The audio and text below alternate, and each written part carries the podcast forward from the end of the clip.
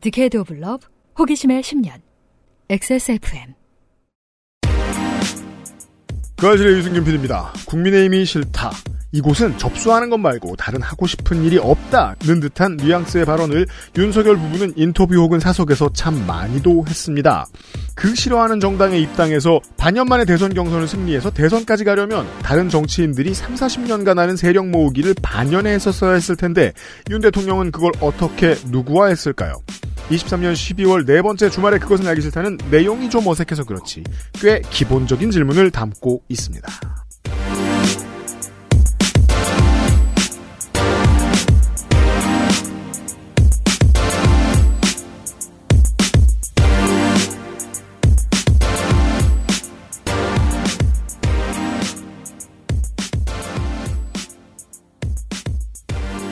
지구상의 청취자 여러분 크리스마스가 없는 곳에서도 좋은 주말 되시기를 바랍니다. 그것은 알기 싫다. 533회 토요일 순서입니다. 윤세민 에디터와 제가 이야기 듣고 있습니다. Merry Christmas. 허허허, Merry Christmas. 네. Happy Hanukkah. 음, 그렇습니다. 크리스마스 특집 Amplified 팟캐스트를 통해서 음. 캐롤로 먹고 살게 된 어, 종신연금 수혜자들을 확인해 보시기 바라고요. 음, 네. 아, 개 재밌겠다고. 머라이어 캐리 하나만이 아니라는 사실을 알려드립니다. 뭐 아리아나 그란데도 있고 뭐 몇 명 있잖아요. 모든 가수들이 냅니다. 시아도 있고 뭐. 네. 마이클 어, 부블레. 음. 이미 방송 나갔으니까 알려드리면 어. 어, 저희는 냇 킹 콜 부녀 그쵸. 데이빗 포스터 음. 아니 냇 킹 콜 부녀는 둘 다 돌아가셨잖아. 식구들이 살고 있겠죠. 아, 네네네네. 이 연금은 없어지지 않거든요. 아, 그렇죠, 그렇죠. 어, 밴드에이드, 아, 밴드에이드. 태연 네. 등등의 크리스마스 캐롤. 아 그리고 사우스파크. 아, 사우스파크. 네, Mr. Hankey's Christmas 아. Classics 아. 등의 어, 안티 캐롤까지 모두 소개해드렸어요. 아, 좋네요. 크리스마스에 집을 열심히 꾸미는 헬마우스님이 앉아 있고요. 그러면 저희도 사실 이 방송이 일종의 안티 크리스마스긴 하거든요. 음, 네. 오늘은 이제 크리스마스를 앞두고 응? 김상진을 만나보는 시간이기 때문에 어떤 분들에게는 매우 불쾌할 수도 있다. 아, 지금까지는 음성을 직접 들려드리지 않았었지만 어, 이 사람의 음성을 이제 직접 만나봐야 되는 시간이기 때문에 크리스마스의 불쾌한 기분과 함께하기 싫다라고 하시는 분들은 크리스마스 이후의 청취를 추천을 드립니다. 아, 근데 굉장히 정치계에 대해 특히 모르시는 분들의 음. 입장에서는 굉장히 놀라운 이야기예요. 아 그렇죠. 윤석열 그의 힘이 어디서 왔는가는 음. 우리가 몰랐잖아요. 음. 네.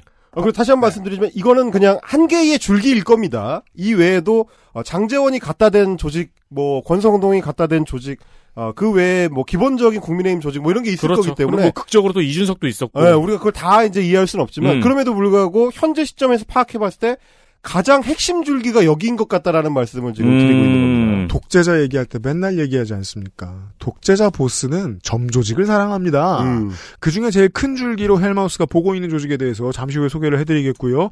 우리가 이런 얘기를 한 다음에 우연치 않게도 제가 우리가 이런 얘기를 할 줄 모르고 후기를 하나 정리해 온 게 있습니다. 보시죠.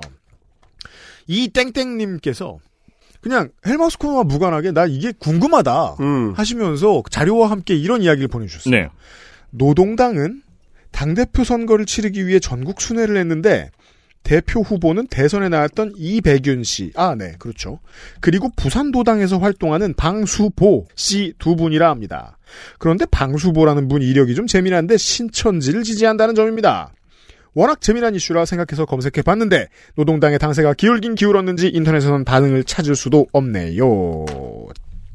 이런 거는 다 기억하실 거예요. 예를 들면 뉴스앤조이에 의하면 신천지의 정치 개입은 2003년 한나라당 당내 선거 때부터 시작됩니다. 신도를 뭐 만명 단위로 동원을 하기 네. 시작했다고 하죠.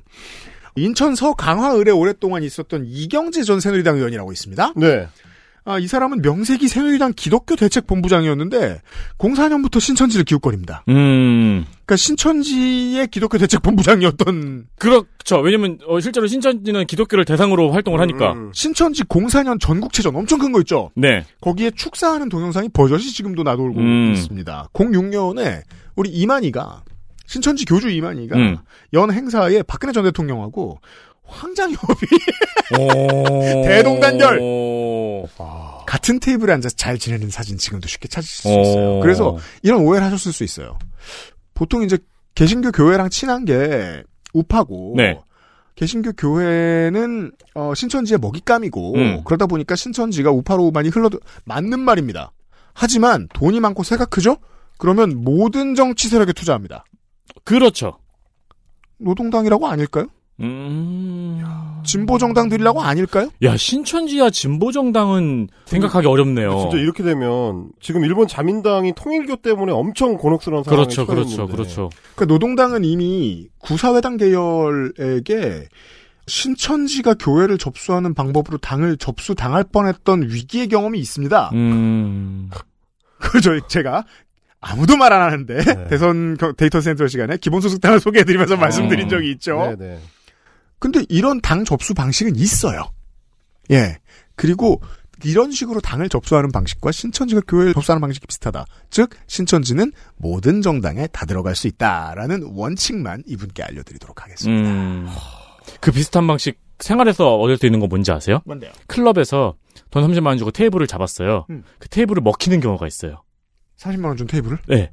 그, 왜, 대식가가 들어오는 거야? 아니, 아니, 아니요. 내가, 그래서 뭐 신나게 놀아요. 근데 나이트는 구분이 돼 있는데 클럽은 구분이 안 돼 있잖아요. We are the world 같은 분위기가 좀 있잖아요. 아, 그 반찬 집어먹으러 와요? 아니, 그 여성분이, 그래서, 어, 와서 어, 마시고 할 때 또 놀다 올게요. 막 이러다가 그 여성분이 다른 남자들을 우리 테이블로 데리고 와요. 아, 윤사모를. 예. 네. 그 정신 차리면 우리 테이블이 그 여성분과 그 여성분이 데려온 다른 남자분들한테 먹혀 있어요. 아, 괜당들 천 명이 예, 예. 테이블을 차지한 거죠.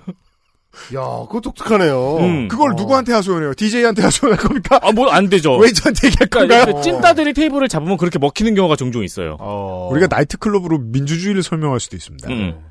늘 그렇듯 나이트는 안 돼요. 나이트는 웨이터가 해주지 그거를. 내가 어떻게 하냐. 아, 거기, 거기는 이제 공간위원장이 아, 좀 선관위구나. 그렇죠, 그렇죠. 어, 빡세. 음. 아, 쉽지 않아요. 늘 그렇듯 헬마우스 코너는 토요일 이 본 편입니다. 그것은 알기 싫다는 인생은 한방 원광디지털대학교 한방건강 약선학과 8시간 다루는 프리미엄 한방차 더쌍화 경기도 김치진수 국주목국 김치 독일산 맥주업으로 만든 데일리라이트 맥주 뭐 비오틴에서 도와주고 있습니다. XSFM입니다. 딸기예요? 인생은 한방. 전통과 현대를 융합한 체계적인 교과 과정. 최고의 교수진과 함께하는 정규 수업과 오프라인 연계를 통한 심화학습. 다양한 자격증 취득과 창업 및 취업까지. 전통 시기 전문가를 향한 첫걸음은 원광 디지털대학교 한방 건강약선학과에서 2023년 12월 1일 원서 접수를 시작합니다. 인생은 한방. 원광 디지털대학교 한방 건강약선학과. 콕 집어 콕 믿어도 되는 김치를 찾을 땐 콕 집어 콕 햇서 빙진 김치 재료부터 공정 유통까지 안심 직접 구매한 재료로 만드니까요 그러니까 김치가 생각날 땐 콕 집어 콕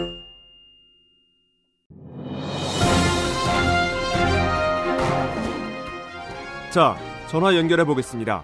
여보세요? 데일리라이트 맥주 효모 드셔보셨다고요? 네, 비슷한 다른 회사 제품도 먹어봤는데요. 분말이라 역하고 먹기가 많이 불편했거든요. 근데 데일리 라이트 맥주 효모는 알약이라 먹기도 편하고요. 냄새가 없어 그런지 애들도 잘 먹더라고요. 이거 먹고 나서 우리 남편은 글쎄 이마선을 따라서 참 야야야 끊어 끊어. 야 끊어. 아, 통화 연결이 고르지 못하네요.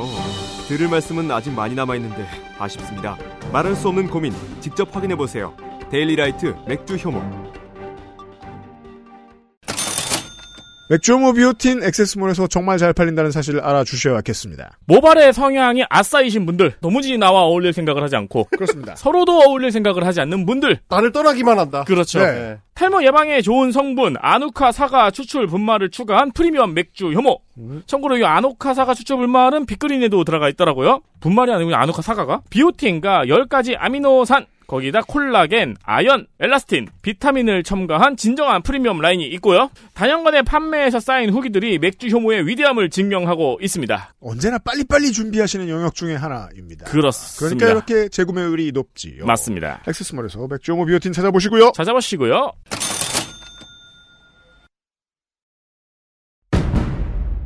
동지들 가짜뉴스를 헬로보네 헬마우스입니다 모멸감을 주고 모욕감을 주고 치가 떨리게 하는 거 거짓말 좀 하지 말란 말이야 이 새끼야 대단한 얘기가 아니에요 가짜뉴스 만드는 유포자 수는 너무 많고 그 새끼는 아무렇게나 만들어도 다 퍼뜨려주고 저 오물들을 치우려면 누군가는 오물통 속에 뛰어들어서 그 오물을 뒤집어쓸 각오냐 가짜 뉴스 확인 과정.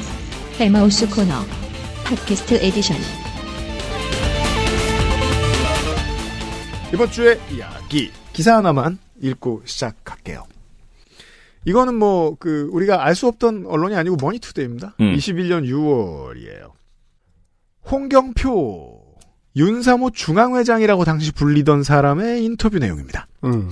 홍 회장은 조직력과 자금력이 취약한 윤 전 총장에게 심리적 압박을 하면서 윤석열을 보호할 수 있는 당은 제1야당인 국민의힘밖에 없으니 하루속히 입당을 하라는 의도가 있다고 본다며 X파일 파문이 국민의힘에서 의도적으로 조장한 것이란 의혹을 제기하고 어떤 정국인지 알 수 있습니다. 음. 여야 정치인들은 더 이상 윤 전 총장을 흔들지 말라. 지금 국민의 관심은 자유대한민국을 지키고 바로 세우는 데 있다고 강조했다. 아니 근데 그 사람을 머니투데이가 인터뷰를 했어요. 누군간 냄새를 맡았어요. 홍 회장은 대선을 치르는데 조직이 동원돼야 하고 많은 자금이 필요하지만 걱정하지 않아도 된다. 조직은 윤사모와 민초들이 해결할 것이고 자금 또한 민초들이 해결할 수 있기 때문이다. 1년 넘게 우리가 준비한 실체를 곧 알게 될 것이라며 윤 전 총장은 윤사모와 전국의 민초들이 반드시 지킨다라고 했다. 한편 법무법인 신율의 법무이사를 맡고 있는 홍 회장은 어, 신율? 윤 전 총장의 출마 선언에 맞춰서 윤 사모 중앙회장직에서 물러나고 회원들의 뜻을 모아 자신보다 뛰어난 리더십과 조직력을 갖춘 인사를 이대 회장으로 선임할 것이라고 밝혔다. 찾아보니 흔적은 있네요. 그러네요. 아니 그리고 이건 지역지가 아니고 머투에서 네. 잡았네요. 일종의 이제 중앙지인 건데. 음. 그러니까 사실은 이미 뭐 흔적이라든지 징후라든지 이런 것들은 다 있었는데 신경을 쓰지 않았 거나 음. 왜냐면 이제 그러고 나서 오 하다가 순식간에 제1야당의 공식 대선 후보로 확정이 돼 버렸기 때문에 그렇죠. 그 전 단계에서 무슨 일이 있었는지에 대해서 이제 진지하게 신경을 안 쓰는 뭐 여러 뭐뭐 이게 흐름들이 있을 수밖에 없었던 거고 음. 뭐 생각해 보시면 이제 2011년에서 12년에 걸쳐 가지고 안철수가 조직화를 하려고 할 때도 여러 구설수들이 있었습니다. 음. 그리고 그게 이제 나중에는 뭐 이명박 정부나 박근혜 정부까지 이어지는 안철수의 이제 순환사하고도 이제 연결이 되기도 하는데 네. 어, 그런 것들도 시간이 지나서 다음 단계로 이제 해당 정치인이 넘어가 버리면 메이저화 되기 때문에 마이너 시절의 일들이 다 마이너화 돼 버리는 거죠. 네네. 그거랑 좀 비슷한 현상이에요. 근데 우리는 그럼에도 불구하고 그게 단순 마이너 현상으로 끝나지 않고 음. 현재 대통령이 된 이후에도 연결되고 있기 때문에 뿌리를 찾아볼 필요가 있다라는 말씀을 드리는 음. 거고요. 연못에 가서 물을 먹고 온 다음에 어, 연가시가 곱등이 몸속에 들어갔어요. 음. 그래도 우리가 봤을 땐 그건 그냥 곱등이거든요. 그렇죠. 이런 얘기입니다. 근데 아직까지 봤을 때는 냉정하게 음. 몰랐던 사실을 흥미롭게 음. 추리수설 찾듯이 찾긴 했는데 네네네네. 어디부터가 문제인지는 이제 오늘 나오는 거죠. 아, 오늘 나옵니다. 이 문제라는 게 어떤 문제, 그게, 이게 우리가 사실 윤석열 정부 들어와 가지고, 음. 아, 특이한 경험을 국민들이 하는 게 일종의 이제 가스라이팅을 당하고 있는 건데, 너무 계속 새로운 충격을 받다 보니까, 뭐, 처음에 우리가, 야, 이 선을 넘는 건 좀 심하지 않나? 라고 생각했던 것들이 점점 하단 수위가 높아져요. 묻어져요. 여당 정치 개입이 일상화되었고요. 그렇습니다. 그러니까 대통령이 직접적으로 하명하고 그게 사실 뭐 윤심하고 연결되는 거 아니야라는 이야기 같은 것들이 너무 자연스러워지는 거랑 똑같습니다. 음. 외교 구설수도 흔해져, 무역 적자도 그렇죠. 흔해져 이런 것처럼. 원래 같으면 하면 안 될 것 같은 어떤 움직임들이 지금 버젓이 자행되고 있는데도 불구하고 그게 좀 좀 그 너무 자연스럽게 받아들여지는. 제일 충격적인 거는 거부권에 둔해졌어요. 아 그렇죠. 네. 지금 뭐 그냥 대통령 마음에 안 들면 무조건 그냥 거부권 행사하잖아요. 거부권 행사는 굉장히 큰 네. 일인데 음. 그러니까 정치적으로 대통령 임기 5년 동안에 한두 번 정도 행사하는 게 정상적인데. 그렇죠. 아주 상징적인 사건에. 이미 네 번째 행사하고 있거든. 1년 반 만에. 음. 이런 상황이다. 그러면 이제 이걸 되돌려서 우리의 이야기로 가져오면 어떻게 되느냐면 자, 지난 시간까지만 하더라도 대선 후보 윤석열하고 어떤 사조직 형태로 만들어진 윤사모와 그 주변 인물들이 연결돼 있었던 것 같다. 음. 정도까지는 봤어요. 그럼 네. 이제 여기까지 들으면 그네 추측이지 그거는 음. 그 정도의 단서를 가지고 윤석열 대선 후보 캠프가 뭐 이 사람들하고 직접 연결되거나 아니 그거 자발적으로 참여하는 사람들이 와서 도와주겠다는데 그럼 뭐 어떡하냐 뭐 음. 그 정도로 가지고 어 증거 있느냐라고 음. 이야기할 수가 있는데 증거가 있어요. 증거가 나옵니다. 음. 증거가 대선 그 치르는 과정에서도 속속 튀어나오는데 음. 너무 큰 일들이 거기에 같이 있으니까 음. 얼렁뚱땅 넘어가거든요. 네. 이를테면 대선 기간 동안에 있었던 소위 네트워크 본부 논란이 있습니다. 네트워크 본부 논란? 네트워크 본부가 뭐냐면 윤석열 대선 후보 캠프 안에 여러 이제 그 가지친 줄기들이 각 조직들이 있는데 네. 그 조직 중에서 네트워크 본부라는 조직이 있었습니다. 음. 어, 이 중앙선대위 안에 네트워크 본부에 어, 이, 뭐, 그 본부장이 그 당시에 누구였냐면, 지금의 권영세 의원입니다. 권영세 의원. 통일부 장관을 했었던 권영세 의원이 네트워크 본부장을 이제 그 당시 하고 있었고요. 우리 길 건너 국회의원이죠. 어, 용산구입니다. 음. 네. 근데 이제 그게 왜 중요하냐면, 이 네트워크 본부라는 거는 결국 이제 전국 조직을 운영하는 네. 그 단계거든요. 이 단위이기 때문에 어떻게 하면, 어, 유사회를 하는 데 있어서 가장 핵심적인 역할을 하는 조직입니다. 그렇죠. 근데 이 네트워크 본부에 수석 본부장 관련된 영상이 하나 올라왔어요, 그때.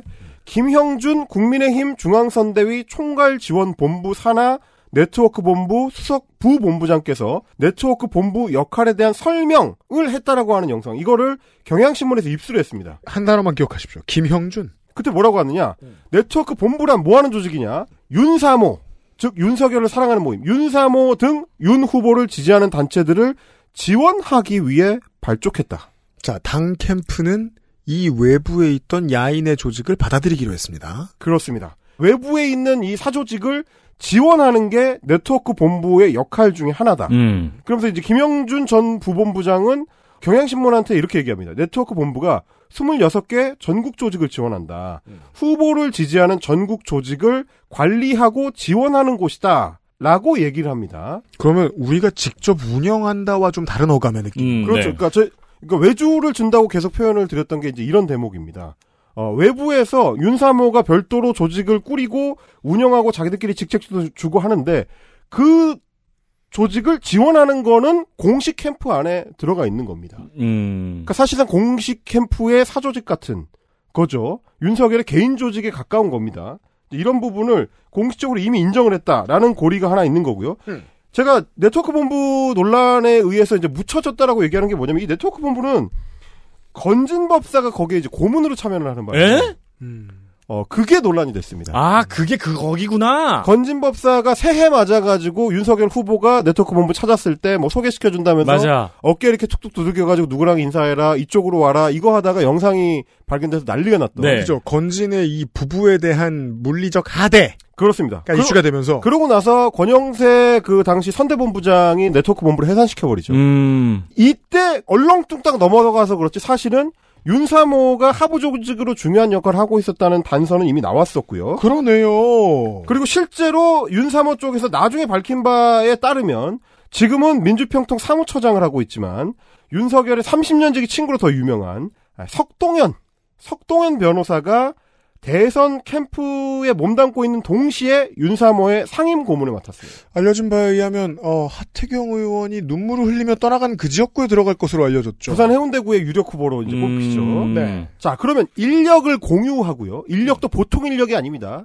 윤석열의 이제 분신이라고도 할 수 있는 핵심 인력이 윤사모의 상임 고문이라는 거는 거기에 공문으로서의 그냥 단순 업무를 넘어서는 음. 고문 of 고문이라는 얘기니까요. 네, 네. of 고문. 인력을 공유하고 조직을 공유하고 지원을 받는 조직. 음. 그러면 그게 뭡니까? 윤석열과 직접 연결돼 있는 조직이다. 우리가 이렇게 판단할 수가 있는 거죠. 역산으로 해봐도 맞는 말이잖아요. 국민의힘과 직접 연결돼 있던 조직은 아니거든요. 그렇습니다. 국민의힘에서 가장 중요한 일을 하지만 이제 아니, 우리 테이블에 클럽에서 우리 테이블에 윤석열을 데리고 왔더니 음. 다른 남성분을 데리고 오기 시작하네요. 이- 윤가시. 어. 윤가 씨. 네. 자, 이거를 단적으로 보여주고, 뭐, 물론 여러 증거들이 있지만, 저는 좀 제일 재밌었던 게, 음. 어, 대선 때 국민의힘에서 운영했던 AI 윤석열이라는 아이콘이. 그렇죠.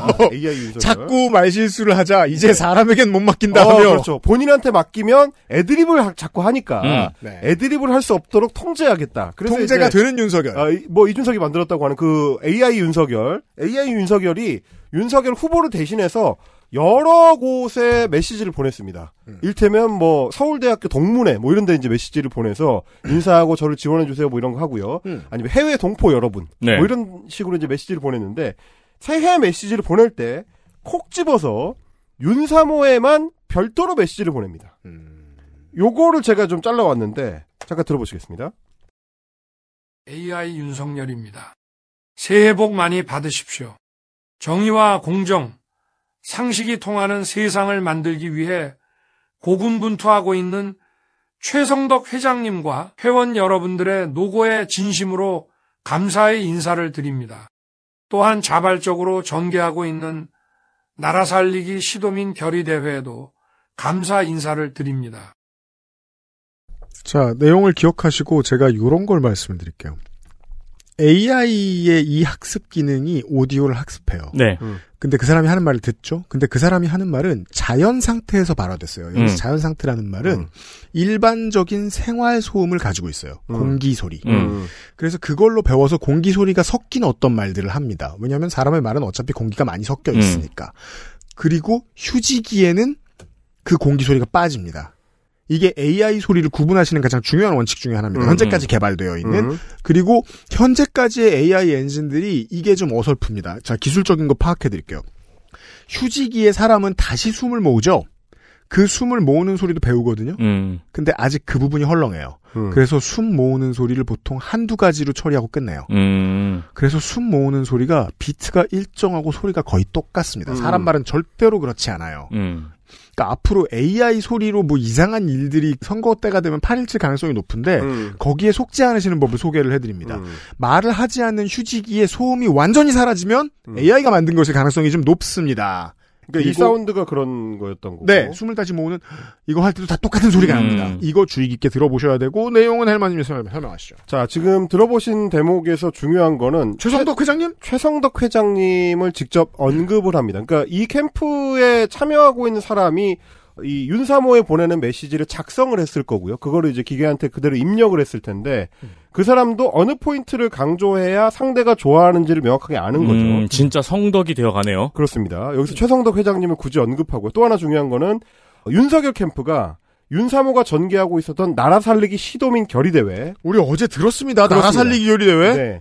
유사 선거운동이라고 말씀드렸잖아요. 그렇죠. 음. 이거를 명확하게 당시 캠프가 인식하고 있었고 음. 이걸 치하해야 할 정도로 중요하게 생각하고 있었다는 점도 여기서 드러납니다. 그러니까 이 AI 윤석열의 대본은 음. 국민의힘에서 쓴 거. 그렇죠. 국민의 내부 캠프에서 작성한 네, 거죠. 네. 그리고 이제 캠프의 그 내부자는 이 조직의 성격 그리고 이 조직의 사람들한테 메시지를 전해줬을 때 뭘 좋아할지를 아주 잘 알고 있는 사실상 공유하고 있는 내용을 상당히 공유하고 있는 사람들이라는 점을 여기서 지금 알 수가 있는 겁니다. 그리고 아, 맞다. 보통 이런 업무가 떨어지면은 음. 어떤 식으로 떨어지냐? 키워드 이거 이거 넣으라고 떨어진단 그렇습니다. 말이에요. 여기 지금 들어가 있는 키워드를 뭐- 정의, 공정, 상식은 기본이라고 치면은 음. 최성덕과 나라 살리기 시도민 결의 대회가 들어가 있는 키워드. 그리고 제가 이상하게 느끼는 건 역사와 전통의 정당이잖아요. 음. 정당 오피셜의 입장에서 봤을 때는 이런 사조직이 대선 캠프를 선두에서 이끌고 있다는 건 기분 나쁜 일이에요. 그렇죠. 실제로 만났을 땐 고맙다고 해도 오피셜 메시지에 넣고 싶지 않거든요. 그렇죠. 정당의 입장이라면 음. 이준석의 입장 같은 음, 거죠. 음, 내말 들으라고. 음. 그렇다면 캠프에서 AI 윤석열이 할 말을 입력할 권한을 가지고 있고 그 입력된 내용을 승인할 권한을 가지고 있던 사람들도 음. 이 조직과 가까운 사람들이라고 봐야죠. 음. 그렇죠. 그리고 이제 캠프가 유사 선거 운동을 독려하고 있었다는 걸 이제 하나 보여주는 거고요. 또 하나는 물론 어느 대선 캠프든지 어느 정당이든지 간에 외부에 이제 협업하는 조직은 다 이제 있기. 마련입니다. 그게 네. 이제 시민단체의 성격이든 뭐 체육협회의 성격이든 무엇이든지 간에 있을 수 있는데 다만 우리가 오늘 이 시간을 통해서 지적하고 싶은 거는 밀착도가 어느 정도냐. 그러게요. 이게 중요해요. 그렇습니다. 그리고 이제 그 밀착도를 기반으로 해서 인력의 공유, 그러니까 사실상 한 몸처럼 움직이느냐 아니냐 이런 것들을 잘 봐야 되거든요. 근데 그 고리가 어, 첫 시간부터 계속 강조했듯이 장철호 자유총연맹 사무부총장입니다. 북맨. 북맨, 자 북맨이 캠프에 직접 들어와가지고 아, 왜냐면 까먹으셨을까봐. 어 그죠. 대북 지원 유세팀을 운영을 했고요. 음. 북을 치면서 유세 현장을 사실상 이제 지휘하는 한축 중에 하나였습니다. 음. 그런데 그 북맨이 어떻게 윤사모와 연결되느냐? 제가 왜 윤사모 얘기를 한 시간 동안이나 이러고 있느냐? 그 윤사모가 단순 사조직이 아니고 정당 조직이었다라고 말씀을 네. 드렸고요. 그 정당 조직 다 함께 자유당의 당무감사위원장이었던 사람이 누구냐? 장철호입니다. 이 신화는요. 아직 장철호가 여기까지밖에 못, 못 올라와서 망정이지. 아 그렇죠. 예브게니 프리고진처럼 될 수 있는 음. 거예요. 요리사 하고 그렇죠. 그러니까 뭐 요리사도 원래 잘 배워서 한 것도 아니고 네. 그냥 뭐 술 마시는 친구 됐다가 나중에 세계 최대의 용병 회사를 키우는 회장님이 될 수도 음, 있는 거예요. 음. 그 이게 단순히 해산되고 끝난 정당이면 뭐 그러려니 하는 거죠. 이제 반기문의 정당 조직도 물론 쪼개지고 흩어진 뒤에 네. 뭐 여럿이 또 자유한국당으로 흡수됐지만 그거랑 비슷한 양상일 수도 있습니다. 그런데 그 사람이 그 이후에 당선 이후에 어떤 역할을 맡았는가 이게 굉장히 중요한 거죠. 그러니까 그 여기 이제 이제 논공 행상이잖아요. 그겁니다. 그러니까 평당원으로 다시 돌아오면 그건 잔당이지만 음. 요직을 맡아서 들어오면 접수죠. 자, 윤사모에 가입을 했고요. 다 함께 자유당이라는 사실상 윤석열을 위한 외부 플랫폼을 만들 때 참여해서 당무 감사원장 같은 중요 직책을 맡았었습니다. 그리고 그 장철호가 나중에 유세 지원팀의 중요한 역할을 하다가 나중에 대통령이 당선된 뒤에는 대통령의 호위 무사 역할을 하다가 음.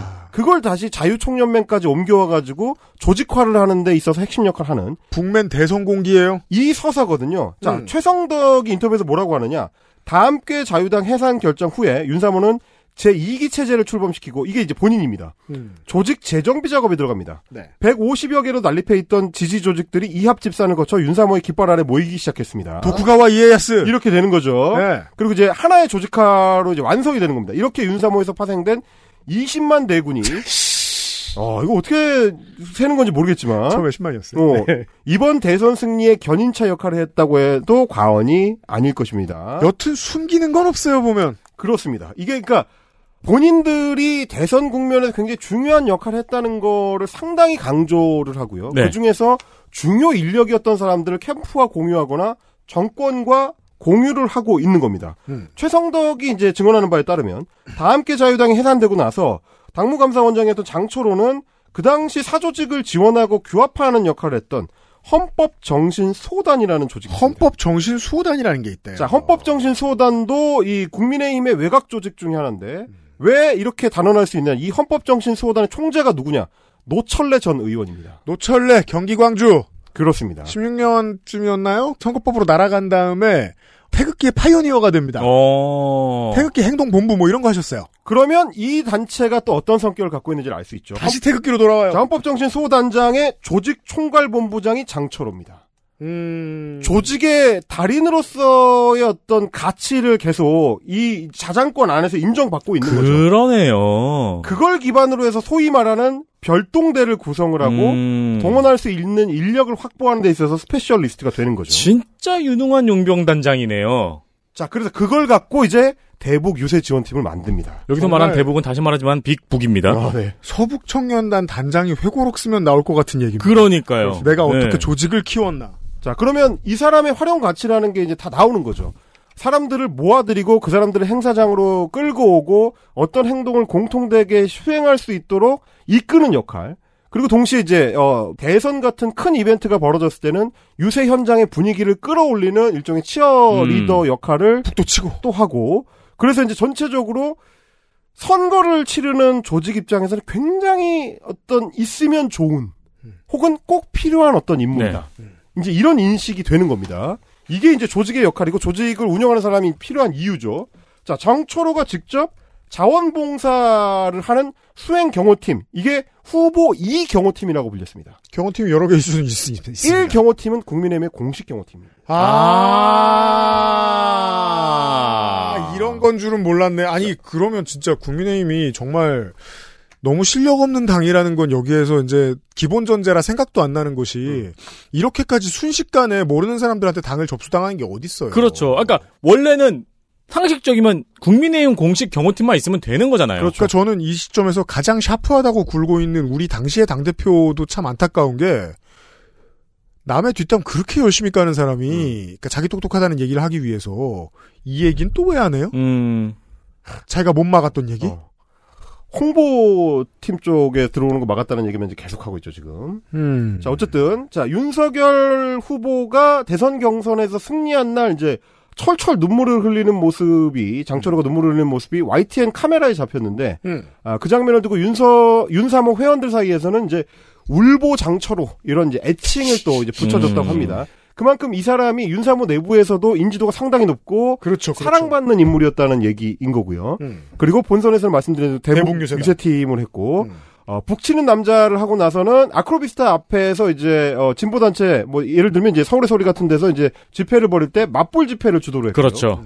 그리고 이런 과정들에서 다 유세를 다니고 맞불 집회를 벌이고 이 과정에서 아스팔트 유튜버들하고 네트워킹을 형성합니다. 해결사구나. 이게 진짜 되게 환타지물 중세를 배경으로 한 이런 것 같은 게. 음. 막 시끄럽게 막 싸우고 있어요. 음. 그러다가 어? 여기 책임자는 누구요? 그랬는데 저 북친 사람이라고. 음, 맞아, 맞아. 맞아, 맞아, 맞아, 맞아. 어, 그렇죠. 알고 보니까 내가 여기 지나오면서 하대한 사람이었던 그러니까 거야. 사옥지 같은 거죠. 이렇게 막 저건 그냥 궁수 아니야. 근데 음. 관우구. 그렇죠. 근데 언월도 대신 북. 음. 빅드럼.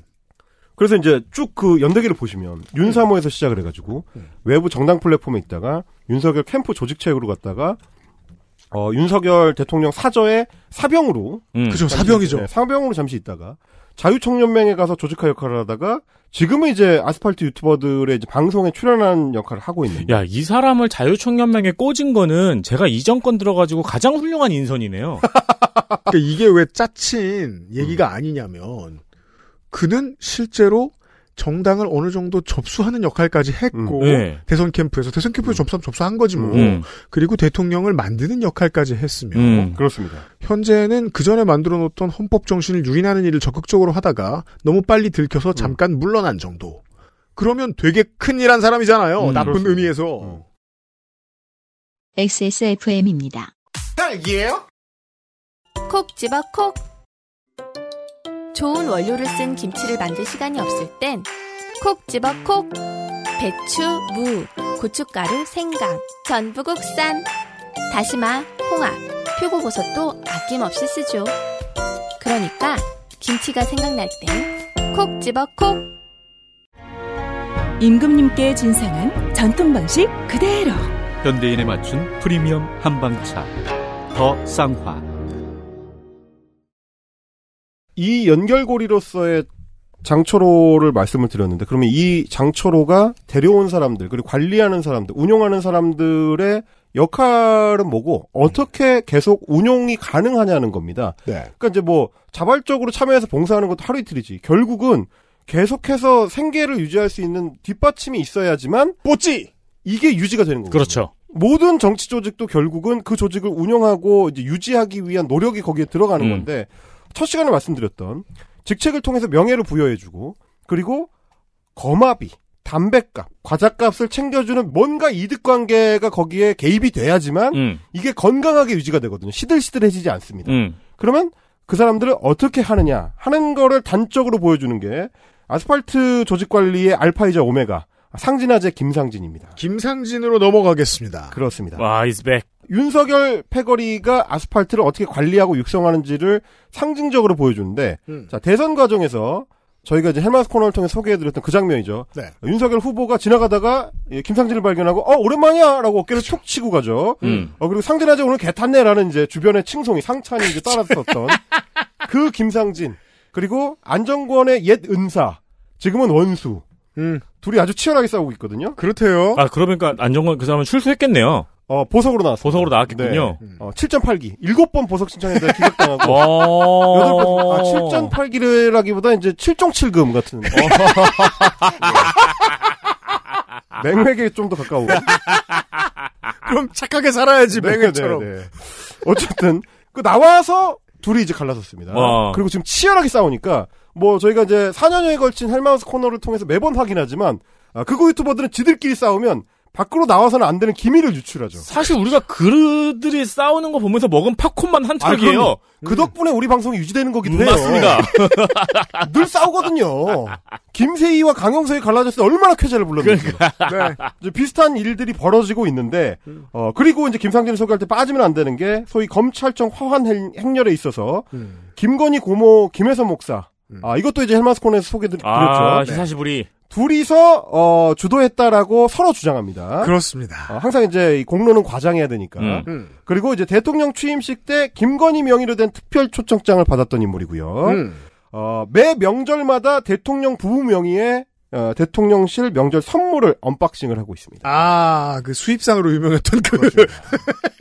지난 추석에도 unboxing을 했습니다. 네. 자, 그 인물, 어, 대통령과의 직접 친분, 음. 그리고 대통령을 향한 loyalty, 행동력과 심지어 기술력까지. 왜냐면 다년간에 걸친 이 어, 집회 유튜브 방송을 통해서 그 분야에 있어서 top급의 기술력을 보유하고 있습니다. 인력도 보유하고 있고요. 음. 그런데 그 인물을 어떻게 대통령이 관리하느냐를 음. 살펴봐야 됩니다. 자, 일단 좋아요. 자유총연맹 자문위원 중에서도 미디어 분과의 공동위원장입니다. 자, 그러면 우리가 1회에서 들었던 그 숫자가 무섭게 다가옵니다. 이럴 사람이 500명이야? 네. 무섭죠, 이제? 음. 그 중에서도 미디어 분과 대장입니다, 이 사람이. 음. 자, 그런 자리를 통해서 명예를 부여해주고요.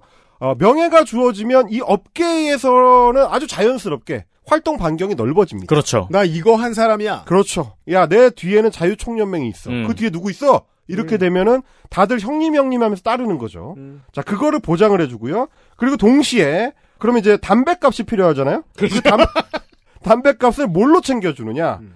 대통령실에서 나오는 수많은 갈래의 용역 업무, 용역 외주 중에서 한 고리를 만들어줍니다. 아 진짜요? 드디어 용역이나 아, 안 놀라시는 분들도 많을 것인 게 용역 누구한테 주는지 언젠가부터 대통령실이 숨기죠. 네. 어... 비공개로 하고 있잖아요. 이게 사실 심각한 국기문란인데 우리 이것도 이제가 안 궁금하죠. 어, 나라장터에 원래는 올려야 되는데 올려야 되죠. 다누리 음, 건설인가 뭐 그거가 터진 이후로 어. 작년 8월 이후에 이제 지금 닫아놓고 있습니다. 그렇습니다. 나라 돈막 나가는 데에도 사람들이 화를 내지 못할 정도로 이 나쁜 일이 많다 보니까 음. 어떤 사람들은 담배값을 챙기기가 좀 쉬워졌을 가능성도 있습니다. 그러니까 이- 그러니까 원래는 우리가 이거를 알 수 없어야 되는 거죠. 어, 김상진 같은 극우 유튜버들한테 대통령실이 별도로 혹은 뭐 대통령실과 관련된 공공기관에서 혹은 뭐 단체에서 별도로 뽀찌를 챙겨준다. 이거를 그냥 집에서 구글링하는 저 같은 유튜버가 알면 안 되는 거죠 원래는. 우리는 그렇죠. 언제까지 모릅니까? 그가 실토하기 전까지 그렇죠. 어. 하지만 그는 너무 빨리 실토합니다. 습성. 어, 심지어 실토한다는 인식조차 없이 일이 진행되는 동시에 이미 말하고 있습니다. 왜냐면은 자랑해야 되거든. 아, 그렇죠. 약쟁이 스타일이죠. 어. 음. 일반인들하고 모여있을 때 기분 좋은 일 있으면 결국은 그 말을 합니다. 예. 아, 이번에 기가 막힌 순도에 그걸, 그거를 이제 맞았다. 예. 어, 그런 얘기를, 비슷, 그러니까 이게 너무 웃긴 게 뭐냐면, 보통 사후적으로 알려지는 거는 그럴 수 있다 쳐요. 취재라는 게 보통 그렇게 이루어지니까, 사후의 우연이 어느 술자리에서, 사후의 우연이 누군가를 건너 건너서, 뭐 이렇게, 하- 혹은 제보를 받거나.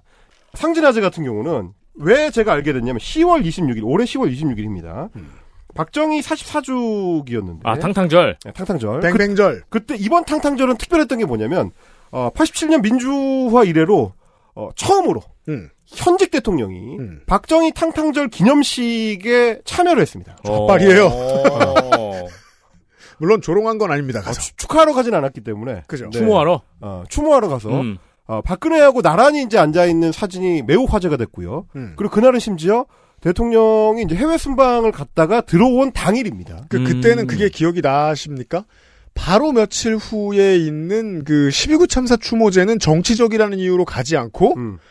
그걸 정치적이라는 이유로 가지 않는다는 메시지를 대통령실에서 낸 다음에 정말 많은 사람들이 승질을 냈죠. 아니 사흘 전에 박정희 추모하러 가지 않았냐? 그렇죠.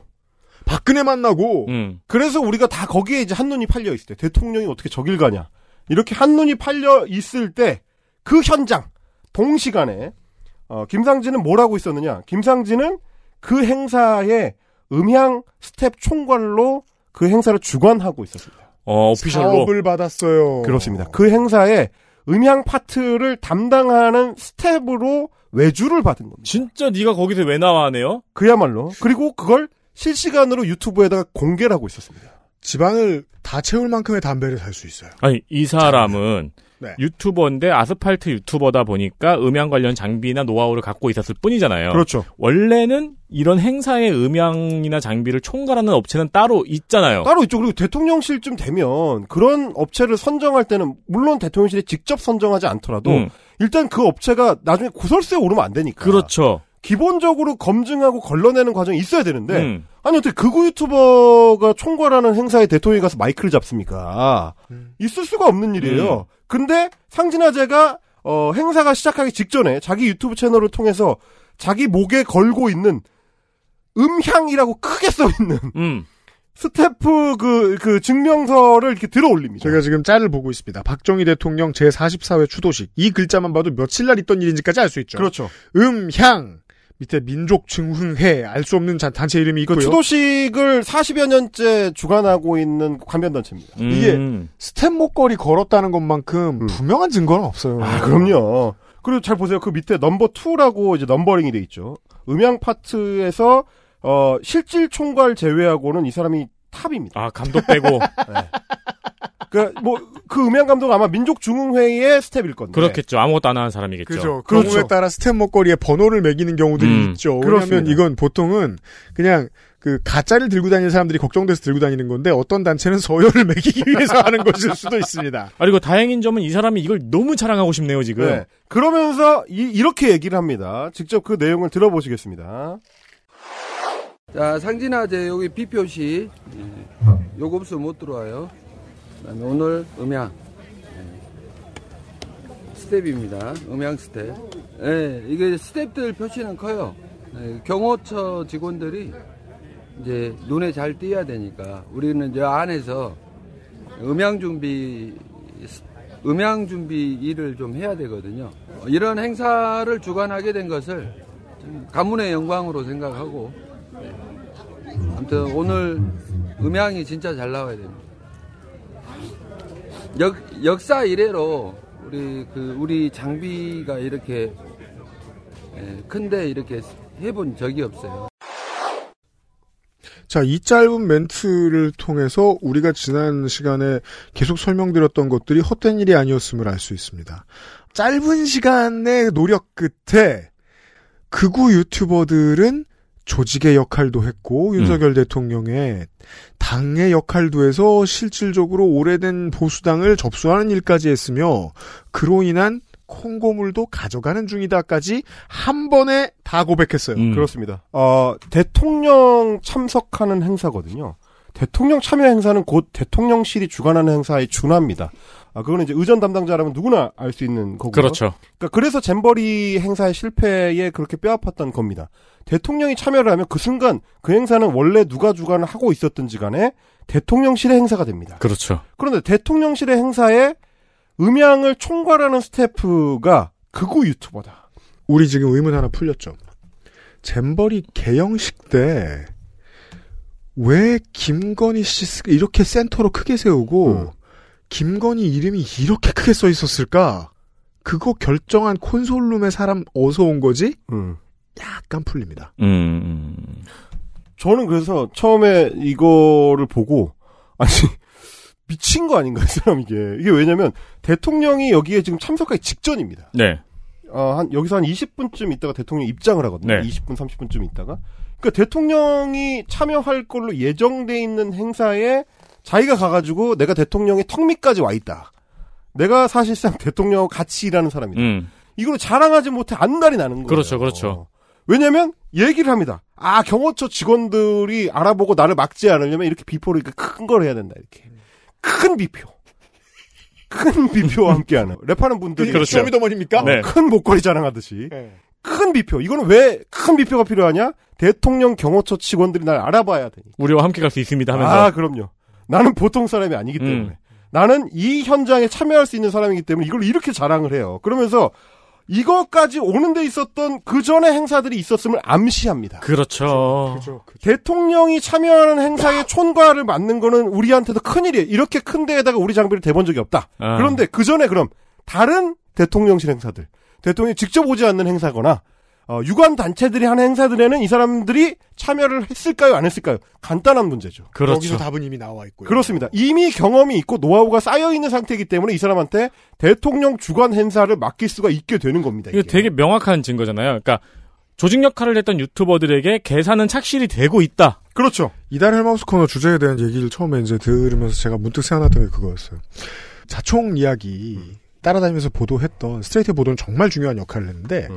그것만 보면 왠지 이제까지 극우 유튜버들하고 별 관계 없던 윤석열 대통령이 뉴트럴한 상태에서 그냥 극우 유튜브만 보다가 음. 시청자의 입장에서 저 사람 마음에 드네, 저 사람 마음에 드네 이래가지고 갑자기 지원을 해준 것처럼 오해할 수 있어요. 왜냐하면 그렇습니다. 방송 시간이 짧아서 그 긴 관계를 이야기 풀어놓을 자, 자리가 없었거든요. 음. 실태 보도도 바빴어요. 뉴스 음. 스트레이트는.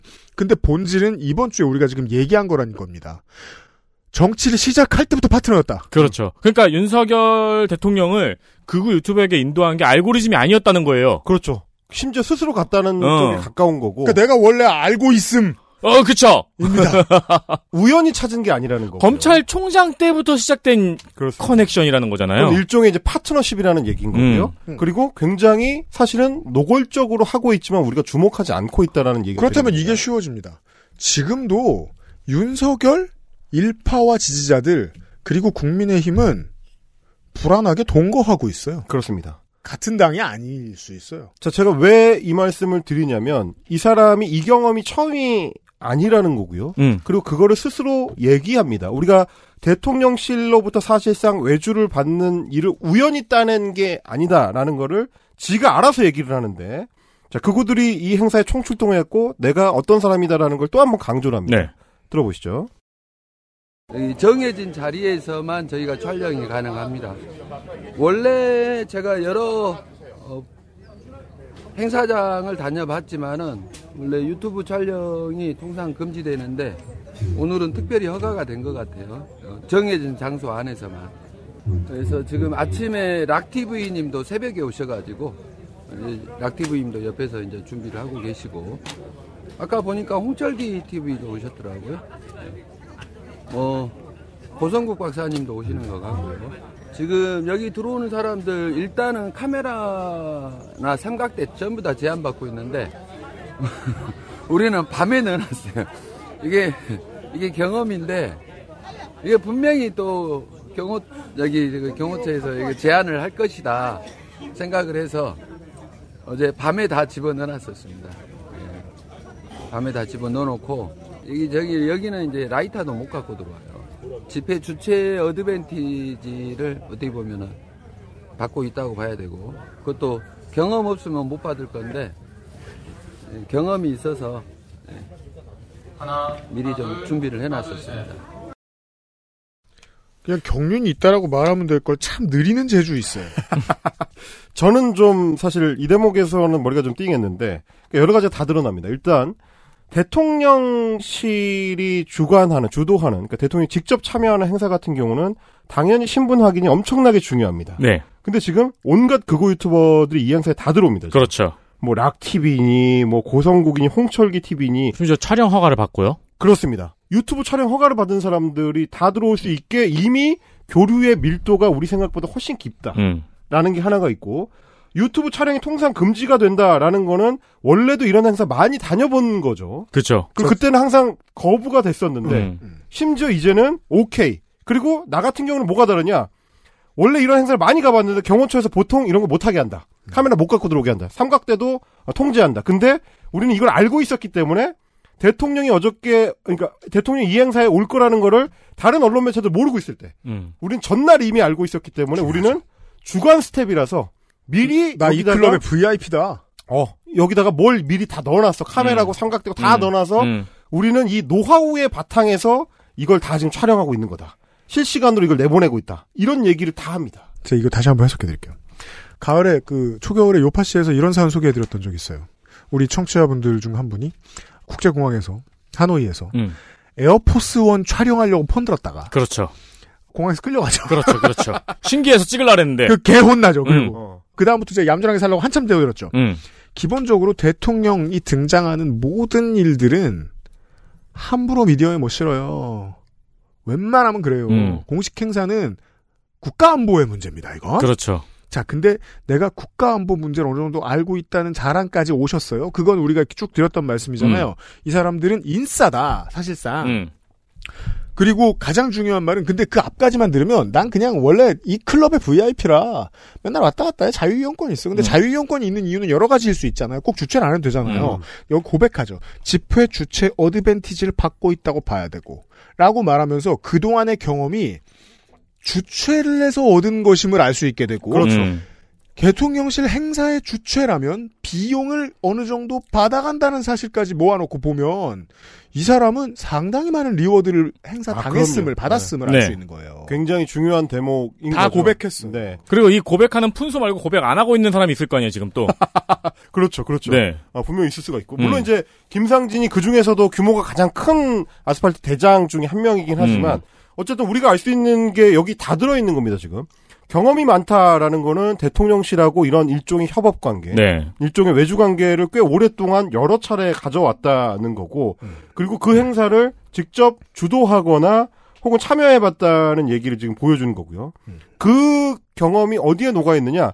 이거는 이제 어, 자기 스텝한테 지시를 하는 대목에서 저는 이제 우연히 들었는데 굉장히 상세하게 동선 관련된 문제라든지 행사 진행과 관련된 문제. 그러니까 단순히 그냥 음향 장비를 다루는데 그치지 않는 네. 꽤 적극적으로 행사에 참여하는 모습도 이 유튜브 영상에서 보여집니다. 동선까지 말할 수 있는 사람이면 그냥 유튜브 하고 있으면 안 되고요. 음. 대통령실에서 행정관 해야 돼요. 그런 유튜버도 있었죠. 안정, 안정권 누나. 이게 이제 지금 여당에서 비윤이라고 볼 수 있는 사람들이 탁현민이 흑마법사였나 보다라는 얘기를 하는 거잖아요. 음. 이제 알겠네요. 그가 행정 청와대 행정관이 하던 일을 음. 김상진이 하고 있으니까. 실제로 일부를 수행을 합니다. 들어보시겠습니다. 내리실 때 카메라 잘 잡아야 돼. 이해되지? 차가 이렇게 와서 내릴 거야.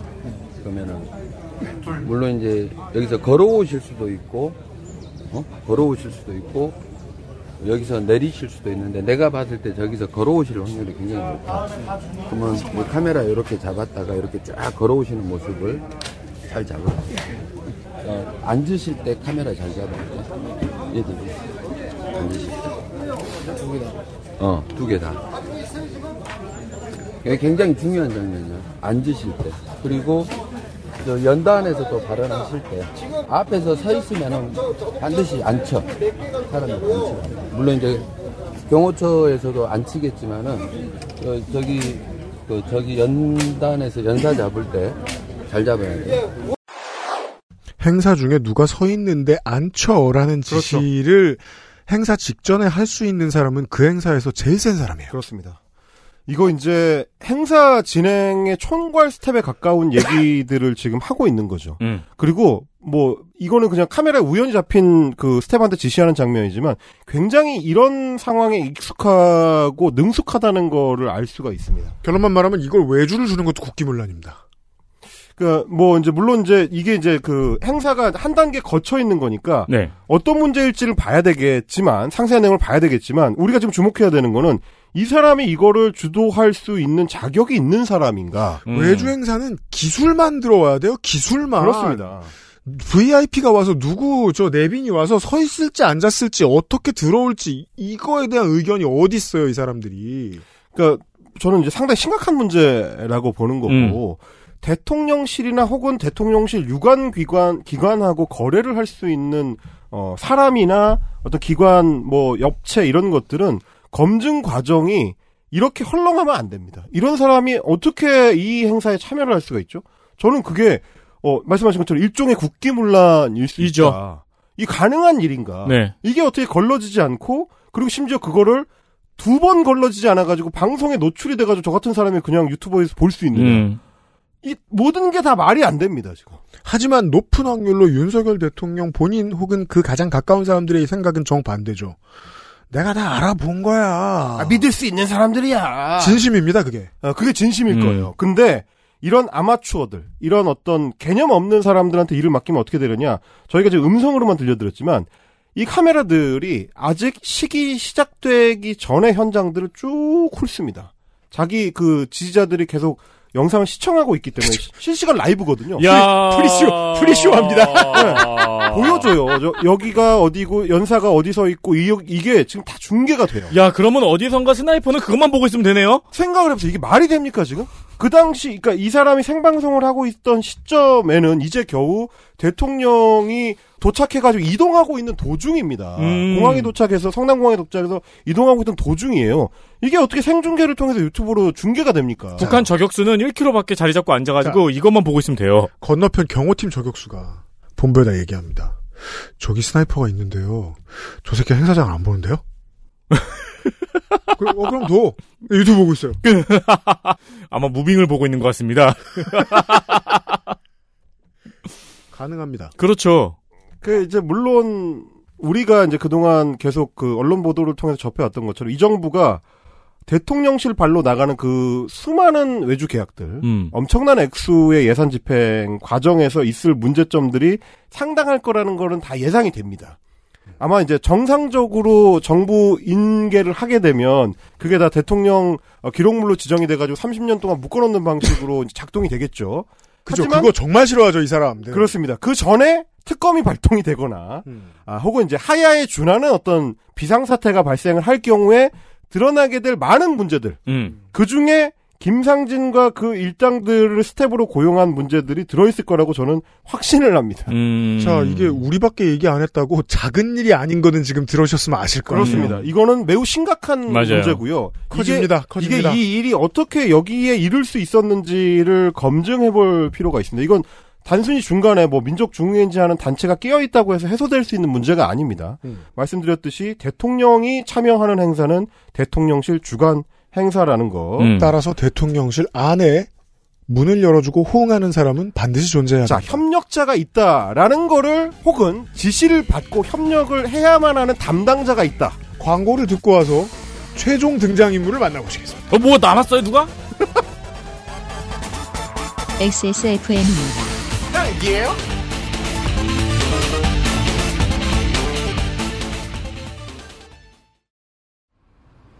좋아요. 진짜 확실히 좋아졌어요.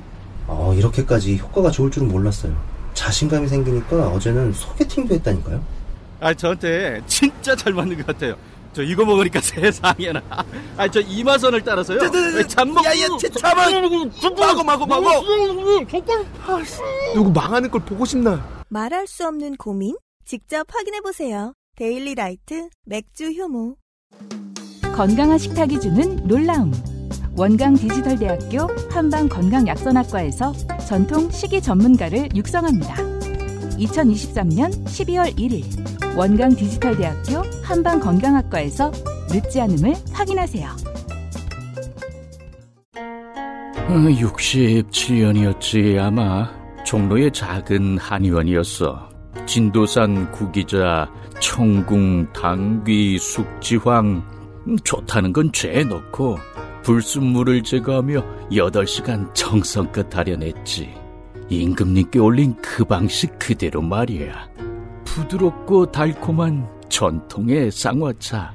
요즘 사람들은 그걸 더 쌍화라 한다지. 현대인에 맞춘 프리미엄 한방차. 더 쌍화.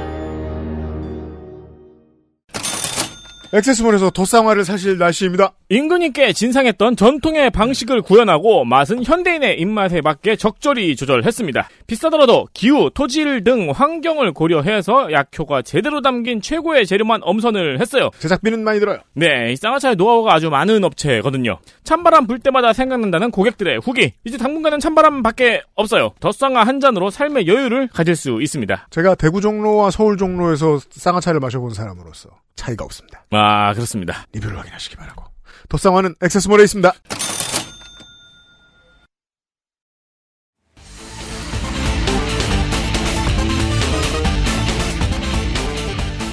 딸기예요? 2023년 마지막 헬마우스 코너. 2024년에 매우 중요할 것 같은 얘기를 해드린다는 거 알겠죠? 헬마우스와 저 헬마우스의 주변 인사들이 아주 안타까워하는 일이 있었습니다.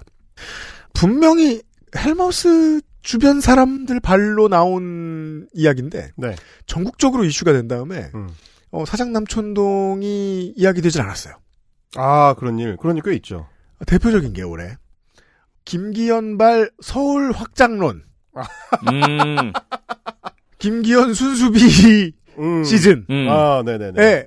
체리 따봉 모양의 서울지도. 아, 내가 그거 사진 찍었어야 되는데. 이거 사장 남천동에서 처음 나왔습니다. 아, 네. 아, 저희 PD가 사진 합성해가면서 열심히 만들었는데 음, 음. 그 펜코 애들이 퍼가가지고 음. 우리 청취자예요. 예, 음. 우- 우리 저 사장 남천도 로고만 떼고 지들끼리 돌리는 바람에 음, 음. 아, 정치권에서까지 회자가 됐지만 자, 네. 이 사장 남천동 말고 체리 따봉. 체리 이 따봉. 체리 따봉 이모티콘 때문에 처음 세상에 알려진 이름이 있습니다. 아 그렇습니다. 아, 강기훈이라는 이름인데요. 음. 이것도 사실은 그 강기훈이라는 이름이 처음 알려지고 회자가 될 때만 하더라도 legacy 미디어는커녕 그 헬마우스라는 유튜브 채널에서도 주목할 필요가 없는 존재였습니다. 음. 너무 미미했거든요. 어, 저희가 뭐 헬마우스 채널 운영할 때는 주로 미미한 애들을 대상으로 했는데 그 중에서도 너무 미미해서 그렇습니다. 주목할 필요도 없는 존재였습니다. 근데 그 강기훈이 나중에 이제 언제 문제가 되느냐? 강기훈 대통령실 기획비서관실 행정관. 음. 이게 누구냐? 극우 정당이었던 자유새벽당 대표 출신이고요. 자유의 새벽당. 아, 이게 이제 성가병의 눈이 번쩍 뜨입니다. 이른바 아, 2010년대에 많이 나왔던 음. 젊은 사람들 간판으로 내밀어서 창당했던 대안우파 당들 중 하나입니다. 그렇습니다. 이 높은 확률로 아마 그리스의 새벽당을 참고했을 걸로 보이는. 음. 그렇습니다. 네, 그 자유의 새벽당 출신이고요.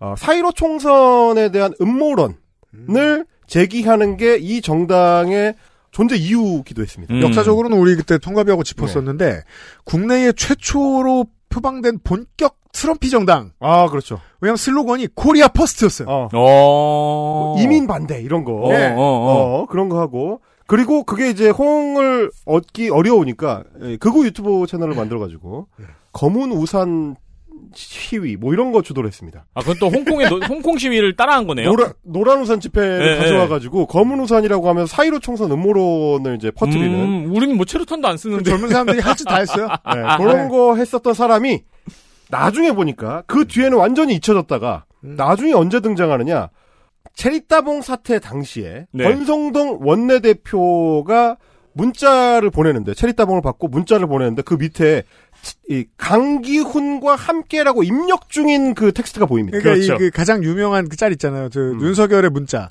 내부 총질이나 하던 당대표가 바뀌니 달라졌습니다. 권성동의 문자. 대통령의 뜻을 잘 받들어 당정이 하나 되는 모습을 보이겠습니다. 윤석열의 문자. 체리 따봉. 그 다음에 권성동이 입력하는데 강기훈과 함께까지 쓰고 있는데 함끄라고. 기자가 찍었죠. 음. 네, 그리고 이제 그 찍힌 사진의 그 아- 밑에 자동완성 그 권유하는 글자들 있잖아요. 네. 거기 보면 들어, 들어가는. 들어가는. 입니다. 그러니까 강기훈과 함께 들어라고 쓰고 있었던 것 같아요. 그렇죠. 강기훈과 권성동이 함께 대통령실로 들어가는 무슨 그림이 있는 겁니다. 음. 그 당시에 이미 이제 상당한 실세였던 거고 음. 당시 직책이 뭐였냐면 권성동 원내대표 정무실장 출신. 네. 이었습니다. 음. 그래서 대통령실에 들어가가지고 기획비서관실에 행정관을 했고요. 음. 어, 그러다가 체리따봉 문자에 이제 드러나면서 이 사람이 그동안 뭐 했었는지가 드러나는데 그렇죠. 대선 캠프에서는 2030 자문 그룹의 핵심 역할을 해가지고 한 줄 메시지 공약. 소위 말하는 페이스북 한 줄 메시지 공약 아, 그거. 주적은 북한. 여가부 폐지. 주도했다고 어. 알려집니다. 멸콩. 아, 그리고 이제 제가 별도로 취재한 바에 따르면 대통령실의 젊은 행정관들 중에서 탑급의 실세로 꼽힙니다. 자, 그렇다면 이 사람은 그냥 보통 그동안 윤석열을 열심히 도와주었던 음. 유튜버들하고는 좀 다른 게 레벨이 다릅니다. 입이 무거워요. 네. 그리고 입이 상당히 무거워. 그러니까 본인이 어디서 뭐 하는지를 남에 의해서 드러나기 전까지는 잘 감추고 있었던 그렇죠. 건데 네. 왜냐면 들어- 자기 채널이 없으니까. 드러나고 나서 취재해 보니까 탑급의 실세라는 게 단순한 얘기가 아니고 대통령에게 직보하고 실제로 대통령의 결정을 바꿀 수 있는 수준의 실세입니다. 어. 그 대표적으로 대통령실에 들어가서 했었던 일 중에 하나가 뭐냐면 도어 스태핑의 전면 중단을 건의하고 실제 시행했던 인물입니다. 이 사람인가요? 네, 그거는 이제 별도 취재원을 통해서 저도 이제 얘기를 들었는데 음. 만약에 그랬다면 지금 정말 신임을 받고 있겠어요. 그만큼 그때 이후로 신임 그만큼 받았겠어요. 대통령의 이제 상당한 신임을 받고 있는 인물이고 음. 말하자면 이제 대통령 입장에서는 대통령이 그런 거 좋아하잖아요. 아, 큰 무당 좋아하지 않습니까? 큰 무당. 음. 그 말대로 하면 된다.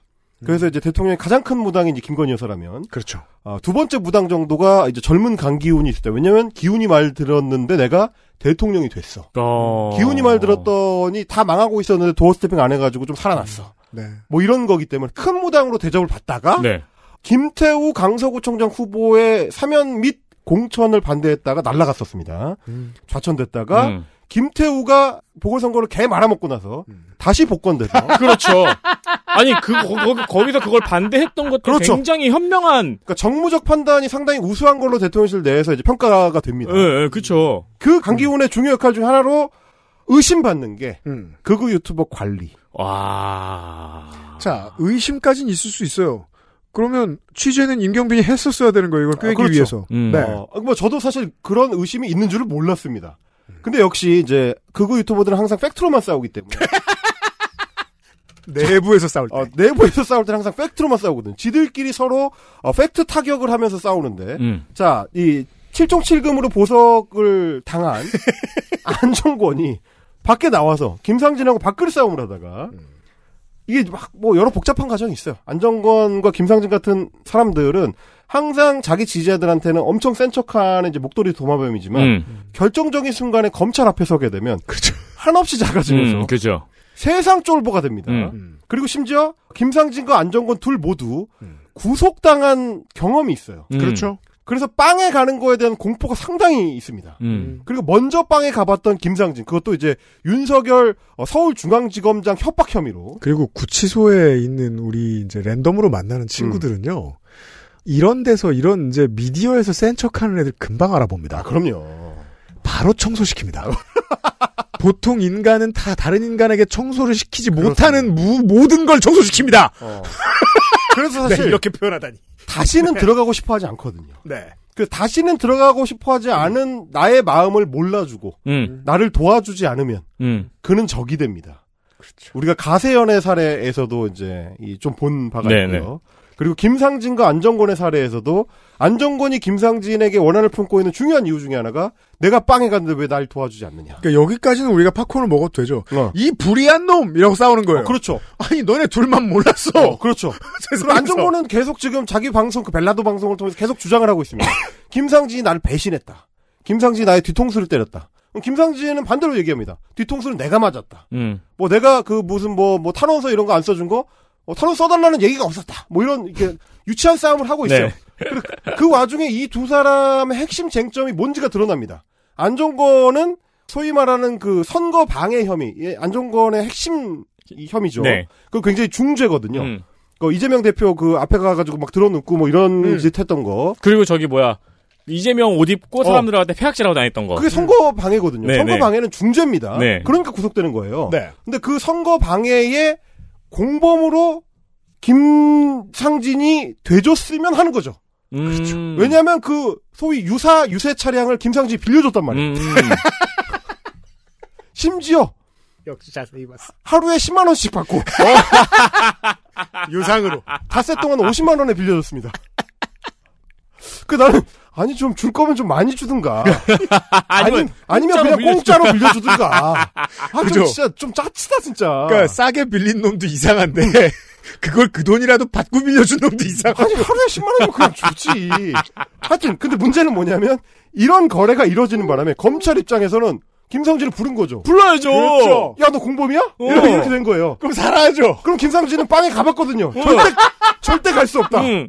나는 그거 아니다. 뭐 어떻게 쓸지 몰랐다. 그러면서 김상진 스스로 얘기하기로는 뭐라 그랬냐면 아니 뭐 돈이 필요해서 그랬나 보죠라고. 아 돈 벌려고 그랬다. 어 안정권이 돈 벌려고 그랬다라고 검찰에서 진술을 한 겁니다. 음. 아, 더 깊이 밀어 넣었군요. 아 그렇죠. 사법행정 시스템으로. 지지자에 대해서도 안정권 지지자를 깎아먹는 일을 서슴치 않고 이제 위기의 순간에 한 겁니다. 그러니까 저를 그만 부르시고 교도 행정을 좀 더 적극적으로 안정권에게 적용해 주세요. 자 이게 이래서 이제 이 두 사람의 원수가 됐는데 원수. 음. 그러다 보니까 이런 폭로를 안정권도 자기 유튜브 채널에 하다가 음. 그러다가 강기훈이라는 이름이 나옵니다. 거기서 안정권 입에서 갑자기 청와대 행정관이 온갖 온갖 폭로 김상진을 향한 온갖 폭로를 하다 김상진이 모도 삥땅 쳤다 뭐 돈을 어떻게 해먹었다 무슨 5톤 트럭을 뭐 사는데 뭐 그 돈을 그 돈을 용산에서 줬다 야 이거 다큐로 만드세요. 요런 얘기 요런 제가 한겨레에도 다 얘기했습니다 이런 거 한겨레 취재하고 있거든 뭐 어쨌든 요런 얘기를 엄청 쏟아내니까 김상진도 방어를 해야 되지 않겠습니까? 음. 심지어 강기훈이라는 행정관 이름을 안정권이 거론하면서 강기훈 행정관한테 뽀르르 김상진이 달려가가지고 안정권을 험담하고 안정권을 공격하고 안정권을 모함했다. 대통령실과 나를 갈라놓기 위해서. 그래서 대통령실과 나를 갈라놓아서 어떻게 됐습니까? 누나가 잘렸습니다. 어, 그죠, 누나 들어갔다고 누나가 들었죠. 잘렸죠. 이게 이 모든 맥락이 지금 연결돼 있는 거예요. 이 모든 맥락에 왜 강기훈이나 용산 대통령실 연결됐느냐? 실제로 연결돼 있으니까. 그렇죠. 실제로 누나가 거기서 일을 했고 실제로 김상진이랑 강기훈이 만난 것 같은 정황이 있으니까 안정원이 얘기를 한 거죠. 음. 이거 영화 만들어봤자 애국 청년 변희재라서 영화보단 그냥 보도가 나을 것 같고요. 제가 정확하게 한겨레 기자한테 그렇게 얘기했습니다. 어차피 내가 만들어봐야 애국청년 변희재입니다. 그럼 아니 에, 변희재는 상관없지만 임경빈이 강희석이 되면 안 되잖아. 자 그렇게 되자 어, 이러면 이제 위기에 몰린 김상진이 자기 변명을 해야 되겠죠. 그래서 강기훈을 첫 닭이 울기 전에 세 번 부정합니다. 베드로처럼. 저는 그러니까 물론 전혀 아닐 수도 있어요. 실제로 실제로 김상진은 강기훈이라는 사람을 모를 수도 있습니다. 음. 뭐그 밑에 뭐 행정관을 알든가 혹은 다른 루트로 뭐 연락이 되거나 아예 연락이 안 되는 존재일 그러니까 뭐 있죠. 몰라도 대통령실 사업을 막 수주할 수는 있어요. 어, 그렇죠. 그럼 뭐 우리가 지금 취재를 하거나 뭐 혹은 우리가 뭐 수사를 해서 알수 음. 있는 거 아니냐. 다만 김상진의 말을 그대로 믿어준다고 하더라도 여러분들 이제부터 같이 들으시겠지만 말이 좀 이상하긴 합니다. 뭔가 딱 떨어지는 변명이 잘 안 돼요. 들어보시겠습니다. 청와대에 시민사회 수석의 강행정관이라는 사람이 나는 누군지도 모릅니다. 뭐 차량 지원 받은, 도, 받은 적도 없고요. 5톤 차를 살 때는 제가 후원금 모아놓은 돈, 우리 애국닷컴의 통장 계좌에서 그 차량을 구입을 했습니다. 대통령실에서 지원 한 번도 받은 바가 없습니다. 행정관들도 모르는데. 강기훈, 아, 강행정관이라는 사람이 강기훈을 말하나요? 나 강기훈이가 누군지 몰라요. 그 사람이 행정관이었나요? 나는 행정관인지도 몰라요. 강기훈에 대해서 아는 바가 하나도 없습니다. 전화번호도 저장 안 돼 있어요. 자, 이 대목인데요. 음. 그러면서 이제 자기 방송에서 자기 휴대전화에 주소록에서 강기훈이라는 이름을 검색을 해가지고 아무것도 안 나온다는 걸 이제 인증을 합니다. 네. 근데 사실 뭐 그거야 뭐. 울 오빠라고 쓰면 되지. 네, 뭐 음. 그럼 모르는 거고. 네. 그리고 저는 이제 들으면서도 아는 거야 모르는 거야라는 미묘한 어떤 근데 지점들이 있어요. 아 강기훈? 음, 그래서 어. 이름은 안 인지는 하고 있네요. 아니 그 사람이 행정관이었나요? 라는데 그러면 행정관이 아닌 걸로 소개를 받았나? 처음에 시작할 땐 강행정관이라고 말했습니다만. 그러니까 뭔가 좀 이제 약간 횡설수설한다는 어, 느낌을 그러네요, 이제 그러네요. 받게 되는 거고요. 그리고 시민사회수석실의 강행정관이라고 처음에 얘기하는 대목에 좀 주목을 했습니다. 왜냐하면 음. 시민사회수석실, 그러니까 강승규의 시민사회수석실에서 김대남 행정관 같은 이 사람들 관리하는 사람이 별도로 있었습니다. 그리고 간담회에도 참여를 했었기 때문에 음. 유튜버 시민- 관리하는. 그렇죠. 시민사회수석실에는 종종 가거나 아, 소통도 하는 걸로 보입니다. 음. 그러다 보니까 자기가 뭔 얘기를 하다 보면 시민사회수석실이라고 이야기가 나오겠지만 사실 강기훈은 기획비서관실 행정관입니다. 아, 역설적으로 시민사회 수석실과 내가 안면이 좀 있다라는 그렇습니다. 흔적이군요. 거꾸로 생각하면 강기훈이랑은 별개로 음. 뭔가 대통령실하고 커넥션이 있는 것 같긴 해요. 그러니까 이런 여러 정황들이 이렇게 막 줄줄이 늘어놓는 말들 사이사이에 다 들어있고요. 일테면 변명이 충분히 안 된다는 건 뭐냐면 뭐 무슨 트럭을 살 때 지원을 받았다는 게 이제 안정권의 주장인데 애국닷컴의 통장 계좌를 통해서 그 차량을 구입했다는 거는 충분한 증명이 안 됩니다. 음. 그 돈이 어디서 나왔는지 우리가 알 수 없으니까. 그러니까요. 애국닷컴은 뭐 이자로만 사느냐. 뭐 그렇죠. 그러니까 여러 가지 측면에서 봤을 때 이거는 이제 굉장히 어, 앞으로 중요하게 될 수도 있는 대목이다라고 생각이 되고요. 이게 정말 일관성을 보여주는 게 자기 자랑을 해야 할 때는 음. 대통령실의 행사를 수주했다는 사실을 티를 못 내서 안달이라 세 번 네 번 강조하는데 자기가 궁지에 몰리니까 대통령실에서 지원을 받은 적이 없다라고 말하는데 그 둘은 모순되잖아요. 그렇죠. 기본적으로. 네. 그 이게 이제 좀 최종적으로 쭉 정리를 하게 말씀드리자면 지금 굉장히 이상한 상황입니다. 이 모든 게 한번 차분히 생각을 해보면 다 이상해요. 아니 강승규 시민사회수석 이거 대통령실 수석비서관입니다. 차관급에 이런 사람이 어디에 누군지도 모르겠는 웬 유튜버랑 맨날 통화를 하면서 뭐 이거 해주세요 저거 해주세요. 여러분이 그걸 좀 책임을 져주셔야 돼요. 이런 얘기하다가 녹취당해가지고 그게 폭로가 되고요. 그리고 그 시민사회 수석실의 행정관은 보통 이제 2급 내지 3급 이상의 고위공직자일 건데 그런 사람들이 웬 극우 유튜버들을 몇 명씩 짝지워가지고 대통령실로 초대를 해가지고 간담회를 하고 기념사진을 찍고 뭐 식당에서 뭐 밥 먹고 체험 행사도 해주고 이런 걸 합니다. 사실상 관리, 관리. 업무를 하는 거죠. 전담 관리 업무를 대통령실에서 하고요. 거기서 대통령실의 초실세라는 젊은 행정관의 이름이 웬 유튜버들, 극우 유튜버들의 싸움 도중에 막 오락가락합니다. 막. 음. 말이 나오고 사실상 대통령실과 극우 유튜버들과 대통령의 사조직이 거의 한 몸처럼 움직이는 서로 서로가 거미줄처럼 촘촘하게 네트워크로 연결돼 있는 현장을 유튜브를 통해서 실시간 중계를 하고 있는 거예요 지금 다들 지들이 자, 이 이야기 어떠십니까? 한 가지가 좀 어, 덧없이 느껴져요. 이뇨한 국민의힘 혁신위를 놓고서 누가 윤심이냐를 놓고 평론가들이 설왕설래했습니다. 그 모든 대화가 조금 무의미하게 느껴지지 않으시나요? 그렇죠. 예. 제가 이제 올 봄에 이런 얘기 드렸죠. 결국 대통령은 대통령이 자기 마음을 발휘해서 공천을 줄 수 있는 시절, 최종 3김 시절.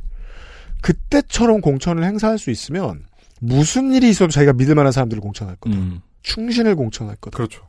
무슨 일이 있어도 믿을 만한 사람 두 부류가 있다. 아스팔트와 검사. 음. 음. 그쪽은 내부 투쟁을 하고 있을 것이라는 말씀을 드린 적이 있습니다. 음. 검사 얘기는 위에서 많이 해요. 아스팔트 얘기 이렇게 자세히 얘기해드린 적 없어요.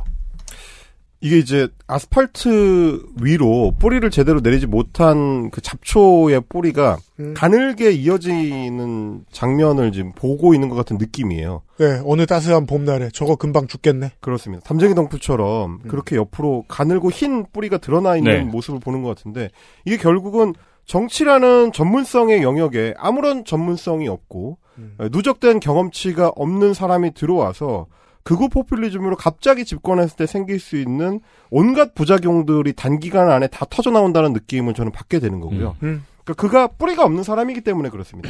정당 정치에 있어서 기본적으로 갖춰야 되는 아래로 내려간 뿌리가 있었더라면 저기에 저렇게까지 의지할 필요가 없는 건데 네. 급조된 뿌리를 가지고 뭐라도 해보려고 하니까 옆으로 가늘게 늘어서는 뿌리만 지금 붙들고 있는 형국인 거고요. 그렇기 때문에 어, 다음 선거들에서는 적어도 정당 정치에 기반한 정치 전문가들이 정치를 할 수 있도록 유권자들이 이제 눈을 똑바로 뜨고 있어야 된다라는 생각을 좀 하게 됩니다. 극우 기술자들이 대통령을 만들 수 있었던 시대를 좀 한 번으로 그칠 수 있게 끝내줘야지만 이 꼴을 우리가 더 보지 않을 수 있다. 왜냐면 적어도 황교안이 잠깐 황교안도 뿌리가 없는 인물이었기 때문에 더 그런 거지만 잠깐 그 극우 유튜버들하고 현혹됐었지만 개 망할 것 같으면 결국 그 정당이 정신을 차리고 좀 다음 스텝을 준비하듯이 그럴 수 있으려면 뿌리는 있어야 된다. 그 말씀을 좀 드리고 싶습니다. 오, 드디어 이 문장을 완성시킬 수 있게 됐습니다.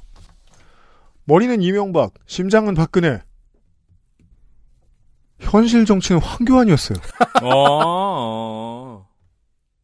황교안의 2차 시기로 성공된 게 윤석열이었는지도 모르겠습니다.